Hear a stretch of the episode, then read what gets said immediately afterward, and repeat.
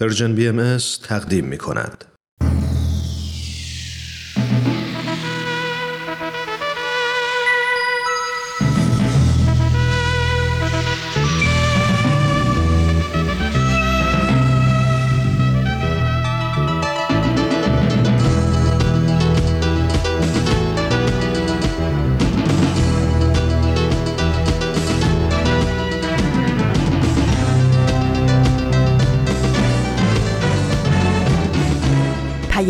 دوست.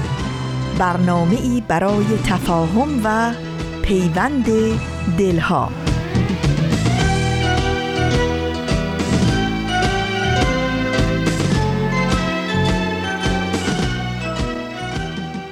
مجد ای دل که دگر بار بهار آمده است.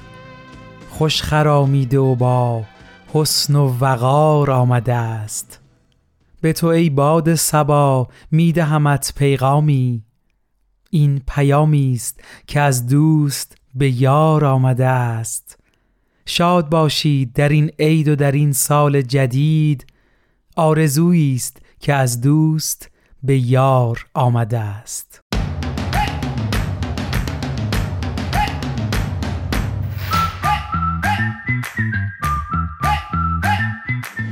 شنوندگان عزیز و محبوب همراهان دوست داشتنی خوب وقتتون بخیر. ایمان مهاجر هستم در خدمتتون با برنامه سهشنبه رادیو پیام دوست از رسانه Persian BMS امید دارم هر کجای این دنیای پهناور که هستید دلتون شاد باشه سالم و سرحال باشید و با امید زنده باشید. ممنون از اینکه ما رو انتخاب کردید تا شنونده برنامه های امروز باشید تلاش می‌کنیم این 45 دقیقه محتوایی در اختیارتون قرار بدیم که مسمر سمر باشه. مرسی از شما دوستان خوب رادیو پیام دوست. این شما و این برنامه سهشنبه این هفته.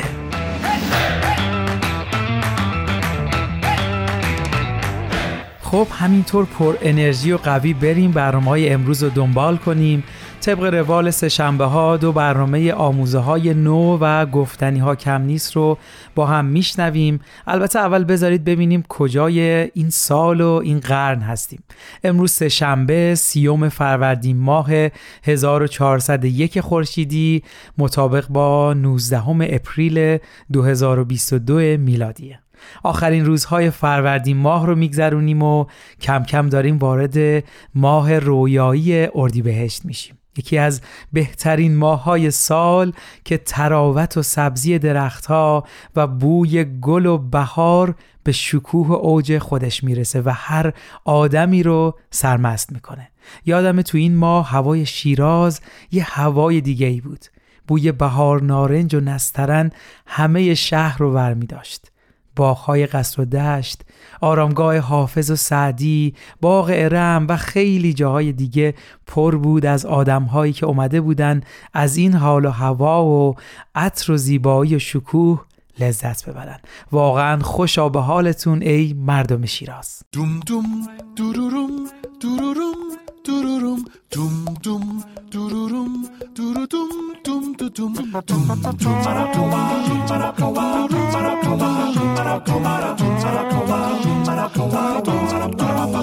شیراز شیراز شیراز میگن نازه واسه ای آفتاب جنگش.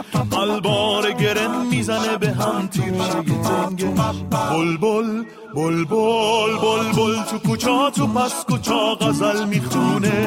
شعرهای تر حافظ میریزه از سر شیراز شیراز شیراز شیراز شیراز شیراز میگن ناز شیراز شیراز شیراز میگن ناز بل بل بل بل تو کوچا ای غزل می‌خونه. شعرهای حافظ میریزه از چنگش. شیراز عطر گل یاسمون از سرهن بهار نهارن هی سر می‌کشه از تو خونوی باز و بلنگش.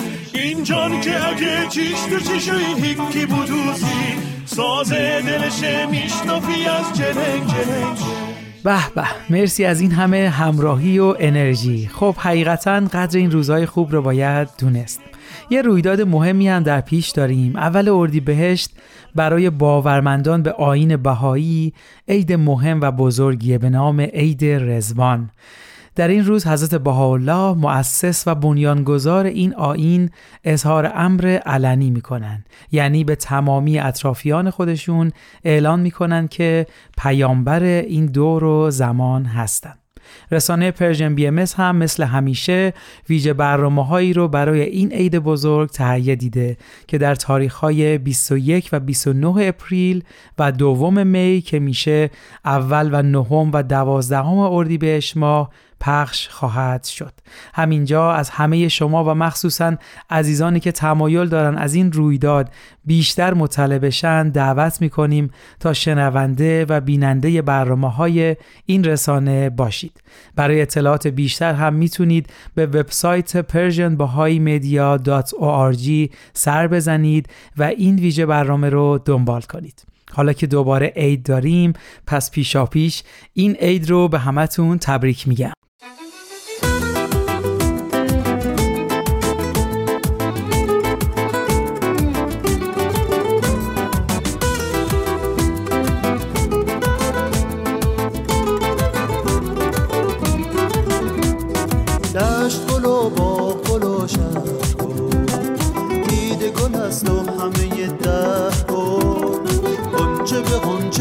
شکفت رنگ رنگ.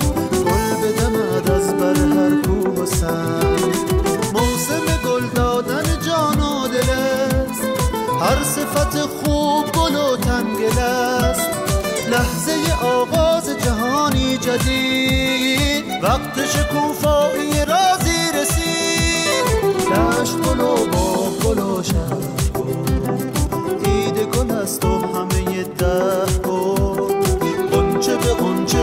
atrás.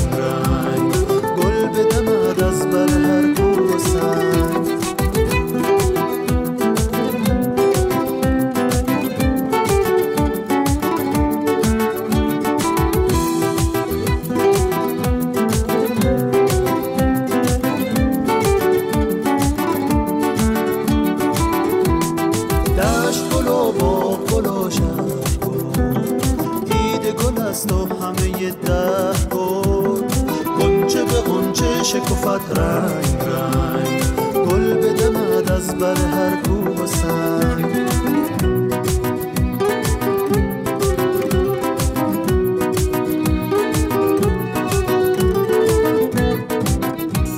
حافظ شیرین سخن رازگو. گفت زمانی سخنانی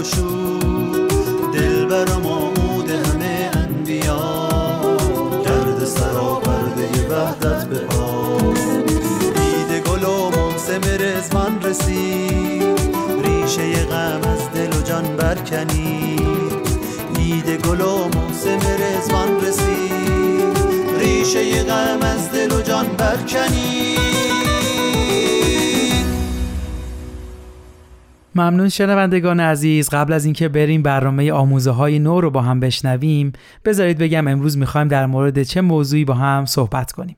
ما امروز می‌خوایم در مورد یه رفتاری صحبت کنیم که شاید توی همه ما وجود داره. اینکه این رفتار خوبه یا بد میسپرمش به شما و فقط سعی می‌کنیم یکم بازش کنیم و ببینیم داشتن و نداشتنش چه اثراتی داره. امروز می‌خوایم در مورد رقابت صحبت کنیم. به نظرتون اینکه ما هر لحظه داریم خودمون رو با بقیه مقایسه می‌کنیم و در تلاشیم که بهترین و بالاترین باشیم خوبه؟ به نظرتون با رقابت می‌تونیم یه جامعه موفق و متحدی رو با هم به وجود بیاریم؟ آیا اصلا مفهوم رقابت سازنده وجود داره؟ تا شما یکم به این سوالات فکر می‌کنید بریم برنامه آموزه های نو رو با هم بشنویم و برگردیم.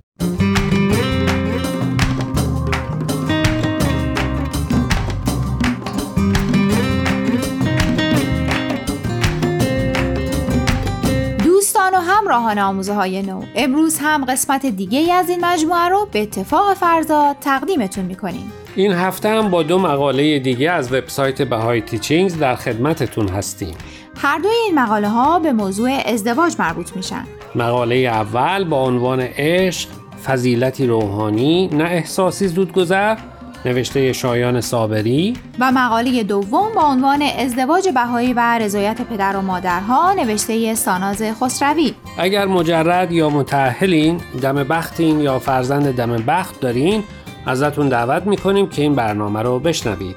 دوستان لطفا ما رو با برنامه امروز آموزه های نو همراهی کنید.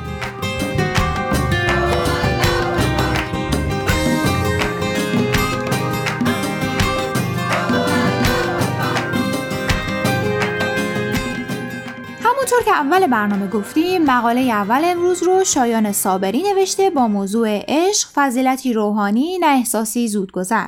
خب بد نیست قبل از اینکه وارد این بحث شیرین بشیم نویسنده رو معرفی کنیم. شایان صابری دانشجوی مهندسی شیمیه در دانشگاه کوینزلند. او به نوشتن علاقه زیادی داره و اون رو مدیون هزاران کتابیه که پدر و مادرش از کودکی در اختیارش گذاشتن که بخونه. ظاهرا نویسنده مقاله قصد داره قضیه رو پیچیده تر از اون چیزی که هست جلوه بده.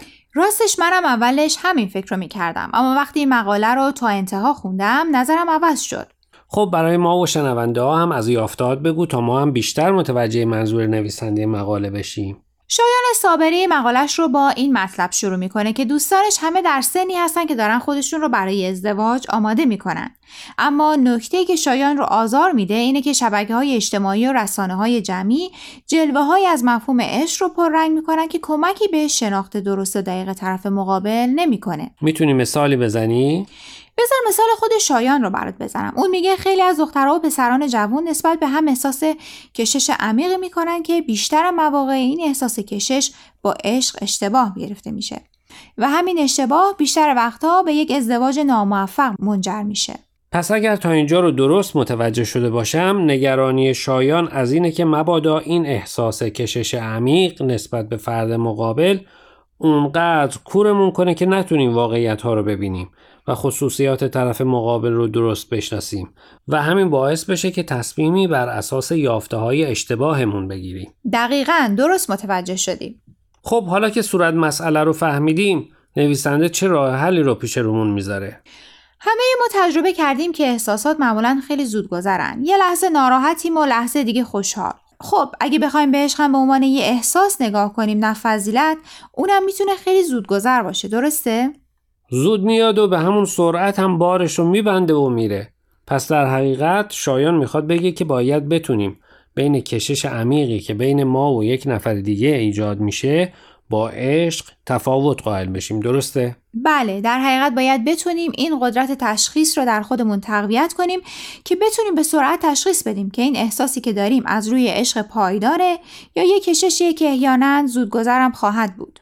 شایان به نکته مهمی اشاره می‌کنه. اما می‌دونی این حرفها برای افرادی که تجربه بیشتری دارن ممکنه قابل فهمتر باشه.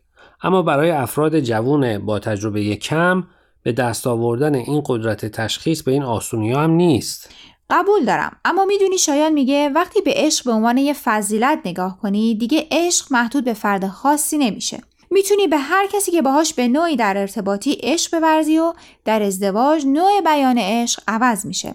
و البته نکته مهمتر اینه که دیگه عبارت I love you یا من دوستت دارم عاشقتم رابطه رو از مرحله ارتباط ساده به مرحله بعدی و عمیقتر نمی‌بره. چون در واقع ما با پرورش فضیلت عشق داریم به همه عشق میورزیم و این عشق ورزیدن مختص یه فرد خاص نیست.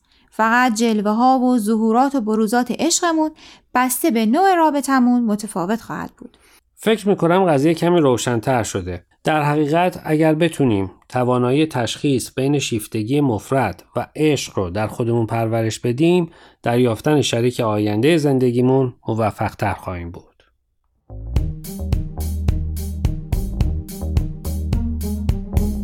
دوستان قبل از اینکه ادامه برنامه امروز رو بشنویم می‌خوایم یک بار دیگه خواهش کنیم که به فیسبوک و تلگرام سرویس رسانه‌ای فارسی بهایی سر بزنید و درباره مقاله ها نظر بدید. آدرس صفحه فیسبوک و تلگراممون رو در آخر همین برنامه یک بار دیگه به اطلاع شما میرسونیم. در ضمن از این به بعد برنامه های آموزه های نو از طریق ساندکلاد سرویس رسانه‌ای فارسی بهایی هم قابل دسترسیه. برای آشنایی با برنامه های سرویس رسانه فارسی بهایی ازتون دعوت می‌کنیم. به صفحه اینستاگرام این رسانه سر بزنید. دوستان لطفا با ادامه برنامه امروز همراه باشید.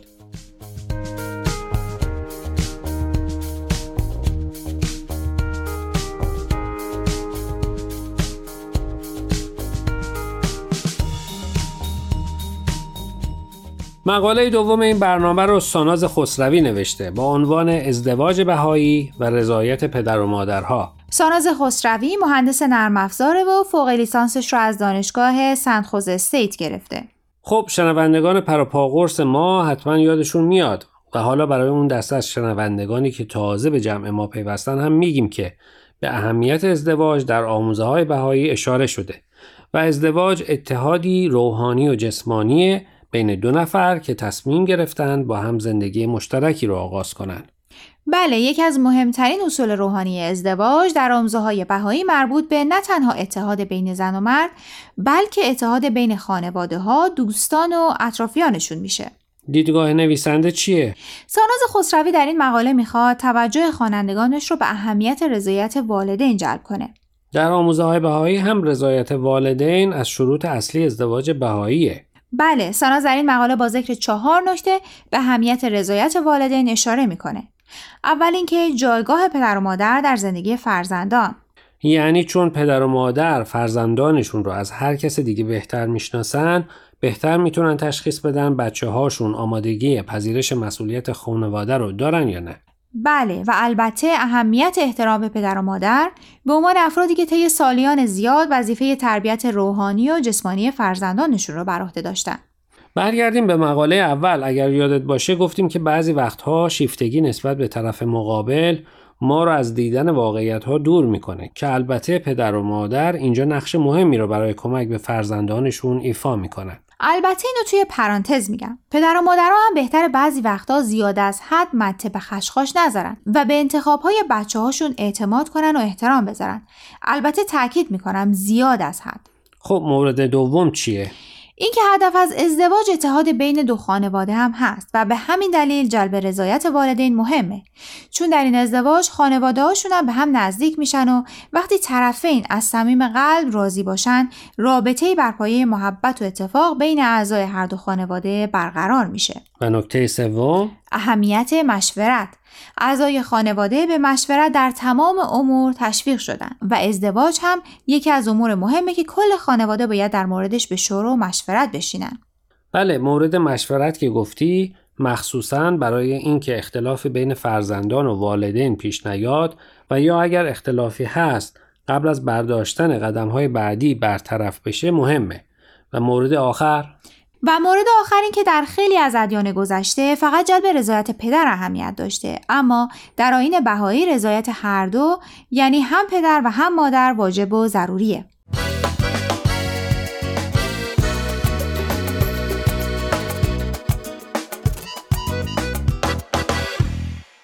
دوستان عزیز امیدوارم برنامه امروز رو پسندیده باشید. لطفا با ما تماس بگیرید و نظرتون رو راجع به این مقاله ها با ما در میون بگذارید. نشانی ایمیل ما هست info at persianbms.org اگر هم موفق نشدید که همه قسمت ها رو گوش کنید یا دوست دارید یک بار دیگه اونا رو بشنوید می‌تونید به سراغ وبسایت سرویس رسانه فارسی بهایی برید به آدرس Persian Media یا تلگرام ما به آدرس at sign Persian BMS در ضمن همه برنامه های ما در فیسبوک، گوگل پلاس، یوتیوب و ساندکلاد سرویس رسانه فارسی بهایی بارگذاری شده و می‌تونید برنامه ها رو در اونجا گوش کنید یا از طریق این رسانه ها برای ما نظر یا پیام هاتون رو بفرستید. خب دوستان تا هفته آینده که به سراغ مقاله های دیگه و نویسنده های دیگه از وبسایت بهای teachings.org بریم من فرزاد. و من پریسا از شما خدافزی می‌کنیم. خدا نگهدار.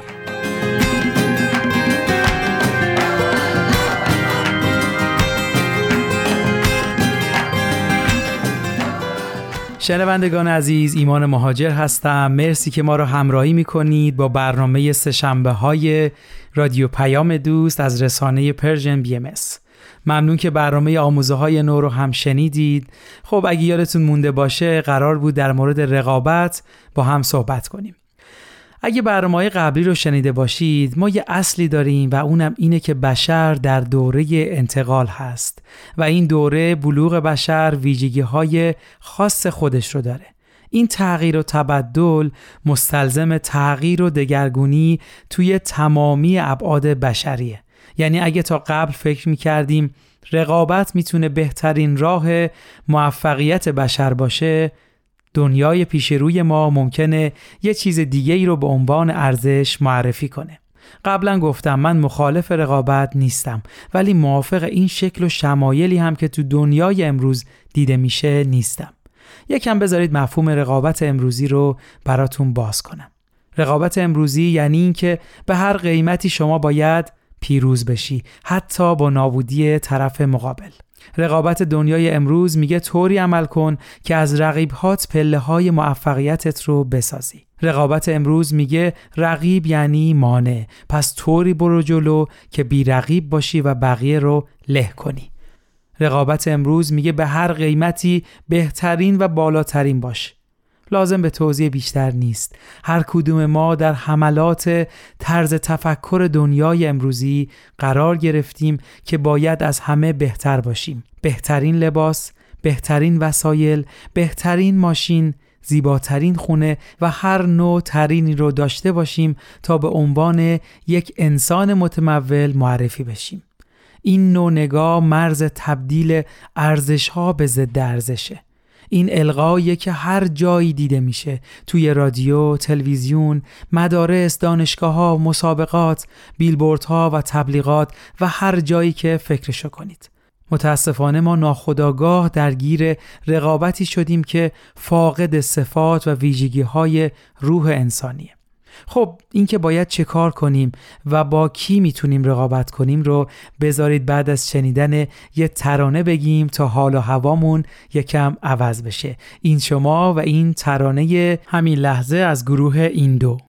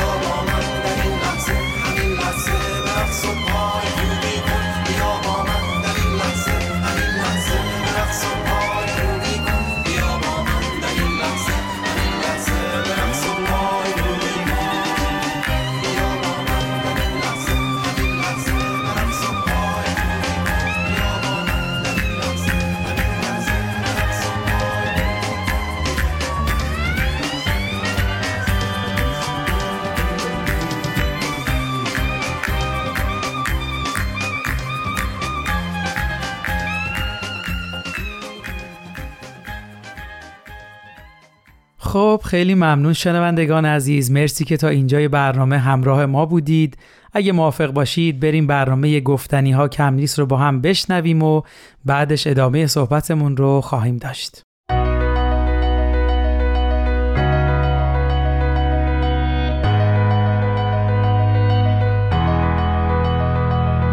من تنین تشکر هستم. اومدم تا از قصه زندگی آدما بگم.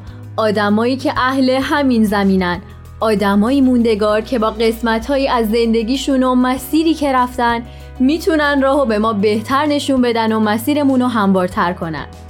به نظر من همه ما آدما برای هدفی به دنیا اومدیم و چه عالی میشه اگه برای رسیدن به هدفمون بهترین خودمون باشیم.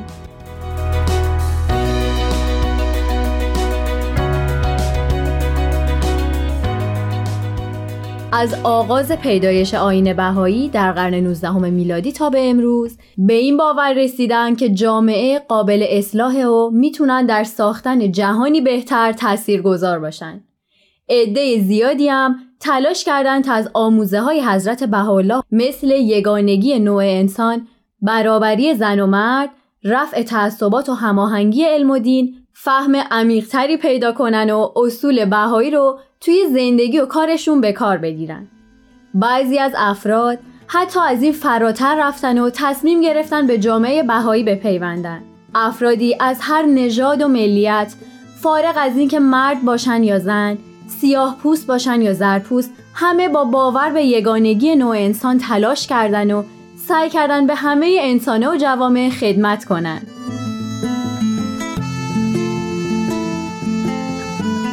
این قسمت سفری سبز به آن سوی مرزها.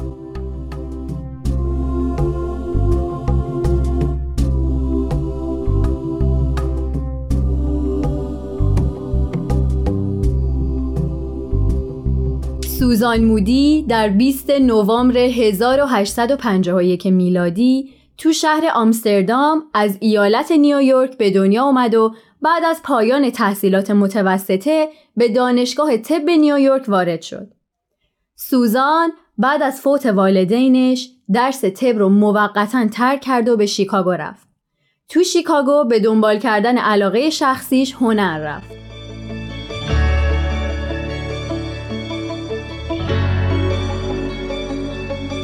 سوزان مودی به یادگیری موسیقی پرداخت و تو دانشکده هنرهای ظریف در رشته نقاشی و مجسمه سازی مشغول تحصیل شد. بعدش هم تو دانشگاه های فیلادلفیا و پاریس تحصیلاتش رو ادامه داد و به درجه استادی رسید. سوزان با اینکه عاشق هنر بود و به عنوان بانوی هنرمند در جوامع هنری رفت آمد می‌کرد ولی علاقش به پزشکی هیچ وقت رهاش نکرده بود. به نظر سوزان پزشکی بهترین راه برای کمک به هم نوعانشه. پس دوباره به تحصیل دانش پزشکی رو آورد. در دانشکده طب شیکاگو ثبت نام کرد و تحصیلاتش رو آغاز کرد تا با درجه دکترای طب فارغ و تحصیل شد.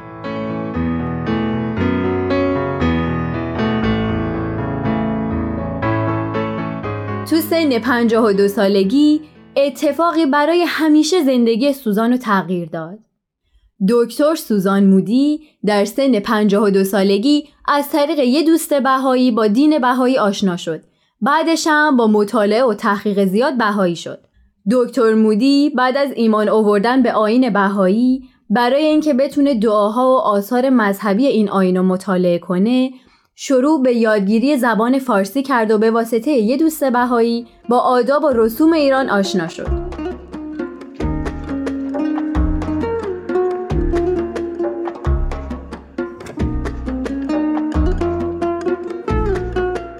با یادگیری زبان فارسی و مطالعه ادبیات ایران بود که دکتر مودی رفته رفته عاشق فرهنگ ایران شد.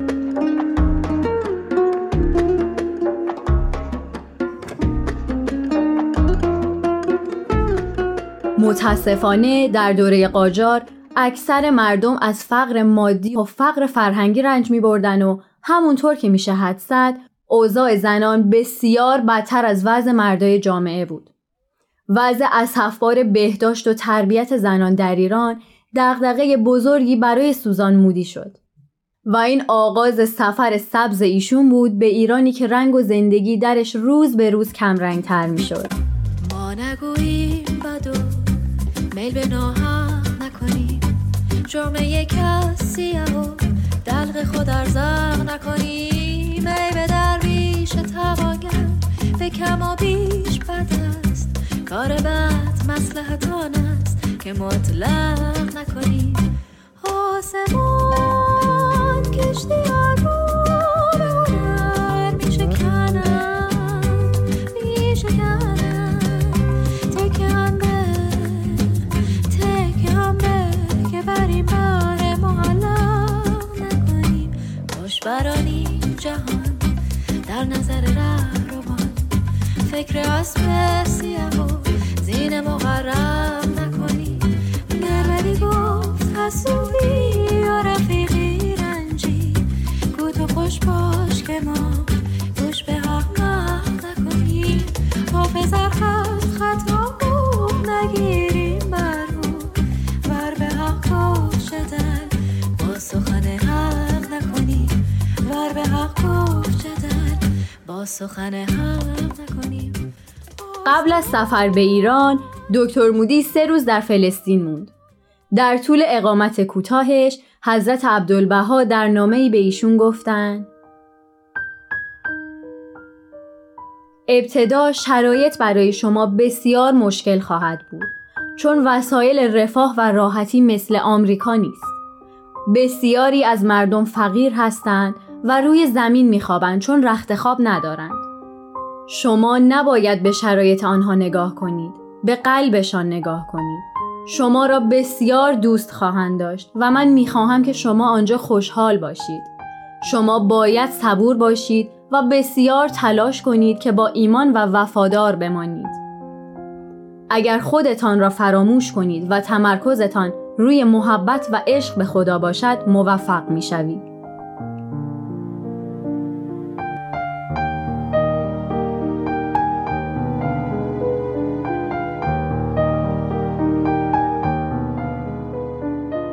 روز 26 نوامبر سال 1909 دکتر مودی وارد تهران شد.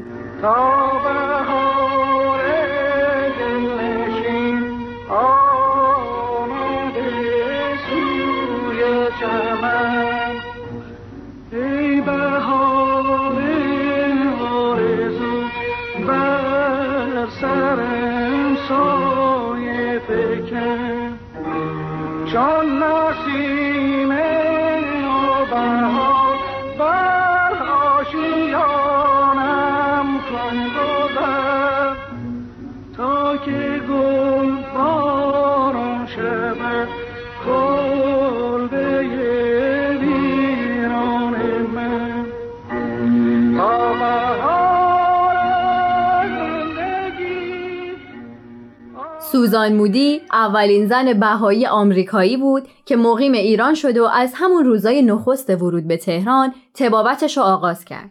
ولی حدود دو ماه طول کشید تا محل مناسبی برای اقامتش پیدا کنه که طبق سفارش حضرت عبدالبها قرار بود مطبش هم همونجا باشه. سوزان مودی به شدت با هجاب اجباری زنان مخالف بود و باور داشت هجاب مانع رسیدن نور و هوا به پوست و بدن زنا میشه.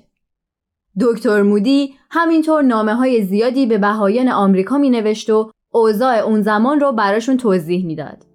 در یکی از نامه ها همراه با عکسی در کنار زنان نوشته بود به نظرم در این عکس حضور زنان بهایی بدون هجاب اتفاق مهمی در زندگی این زنان است. آنها قانون هجاب اجباری را برای یک بار هم که شده رها کردند و حاضر شدند صورتهای خود را به دنیا نشان بدهند. نمی‌توانم توصیف کنم که چقدر این زنان محرومند. امروز دوباره به منزلی سر زدم. مادر زن خانواده خود را به شدت پوشانده بود چون برادر جوانتر دامادش در منزل بود. اتاقهایی که زنان در آن زندگی می کنند در قسمتی از منزل است که کاملا از قسمت مردان جداست. مثل این است که زنان در خانه دیگری زندگی کنند. وقتی مرد مستخدم از کنار زنان گذشت همه خانم ها فریاد کشیدند و نقابشان را دوباره روی صورتشان گذاشتند یا چادرهایشان را روی صورت و بینیشان کشیدند. شوهر خانه را قبلا در پاریس ملاقات کرده بودیم. او که با سبک زندگی اروپایی آشناست مشتاق است زنان را از این زندگی وحشتناک نجات بدهد.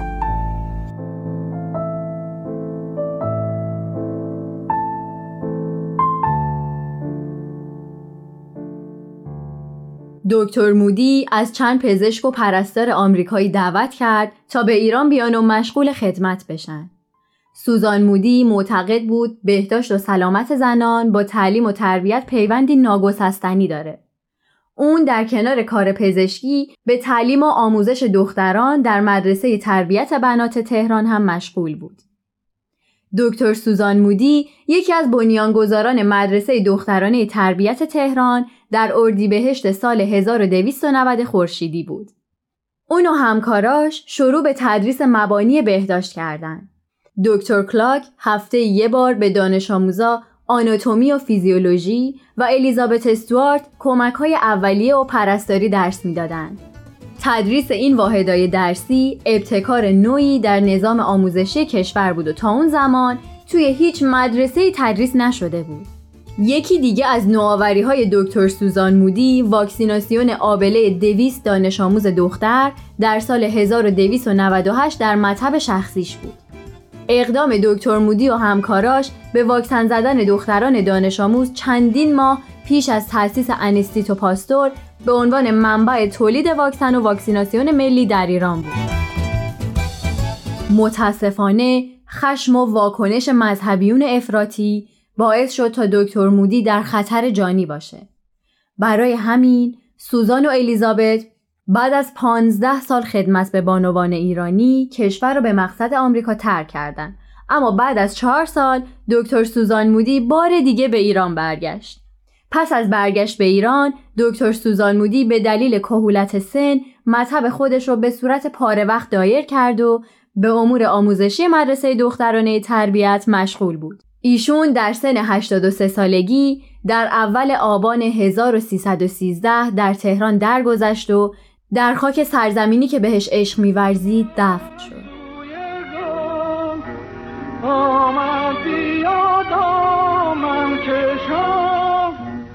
چون سپندم بر سر آتش نشون بنشیندنی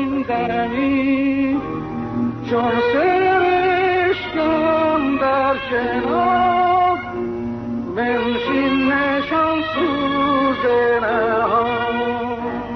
در تاریخ ایران پزشکان بهای زیادی بودند که برای مردم خدمت کردند. بعضی از اونا جانشون رو در این راه از دست دادن ولی اسمشون در تاریخ و یادشون در قلب مردم همیشه زنده میمونه. ممنون که با یه گفتنی ها کم نیست دیگه همراه من بودین شما با یه سرچ ساده عکسای دکتر مودی رو در کنار زنان دیگه می‌تونید ببینید. راستی خوشحال میشیم. شما هم اگه اشخاصی می‌شناسین که داستان زندگی یا قسمتی از مسیر زندگیشون براتون جذاب بوده اسم اون شخص رو برای ما از طریق at Persian BM contact توی تلگرام بفرستید. ممنون که با ما بودین تا یه شخصیت ماندگار رو با هم بشناسید راستی یادتون نره که اگه از طریق پادکست به ما گوش می‌کنید بهمون امتیاز بدین. امیدوارم تا مسیر زندگی برای رسیدن به هدفتون هموار باشه. تا برنامه بعد خدا نگهدارتون. تهیه شده در پرژن BMS شنوندگان عزیز مرسی. ممنونم از همراهی شما. مخاطبین خوب رادیو پیام دوست. تا اینجای برنامه سه شنبه رو شنیدید. برنامه گفتنی ها کم نیست رو هم گوش کردیم. داشتیم در مورد اثرات مخرب رقابت در جامعه صحبت می کردیم اینو بگم اول برنامه هم گفتم نتیجه گیری این موضوع که رقابت خوبه یا بد به عهده شماست.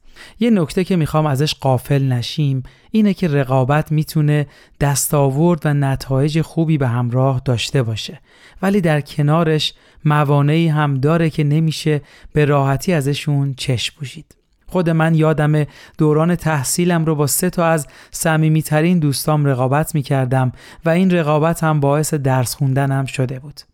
اما به طور کلی اگه بخوام بگم افرادی که به رقابت عادت می‌کنن یا بهتر بگم ساختارهای رقابتی بخشش، همدلی، در نظر گرفتن نیاز دیگران، سلامت ارتباطات و اعتماد رو کاهش میدن و همینطور احتمال همکاری بین اعضا که باعث یادگیری جمعی میشه رو تضیف می‌کنن و در فرد استراب رو بالا می‌برن. اینا نمونه هایی از خصوصیاتی هست که فرد با مفهوم رقابت رشد می‌کنه.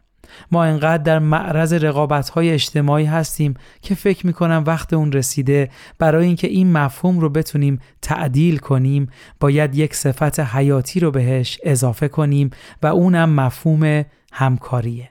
مفهومی که وقتی در کنار رقابت قرار می‌گیره ماهیت رقابت رو تغییر میده و سعی می‌کنه رشد و تعالی گروهی رو تقویت کنه که تمامی مجموعه با هم رشد کنن. برتری مفهوم خودش رو به همراهی میده و تلاش هر فرد در این جهت قرار می‌گیره که از دیروز خودش بهتر باشه. در نهایت اگه هنوز هم دوست دارید دنبال بهترین ها باشید هر چقدر ما در فضائل و اخلاقیات و در عشق به خدا و فضائل عالم انسانی ممتاز باشیم بازم کمه. خب یه فاصله بگیریم و برگردیم.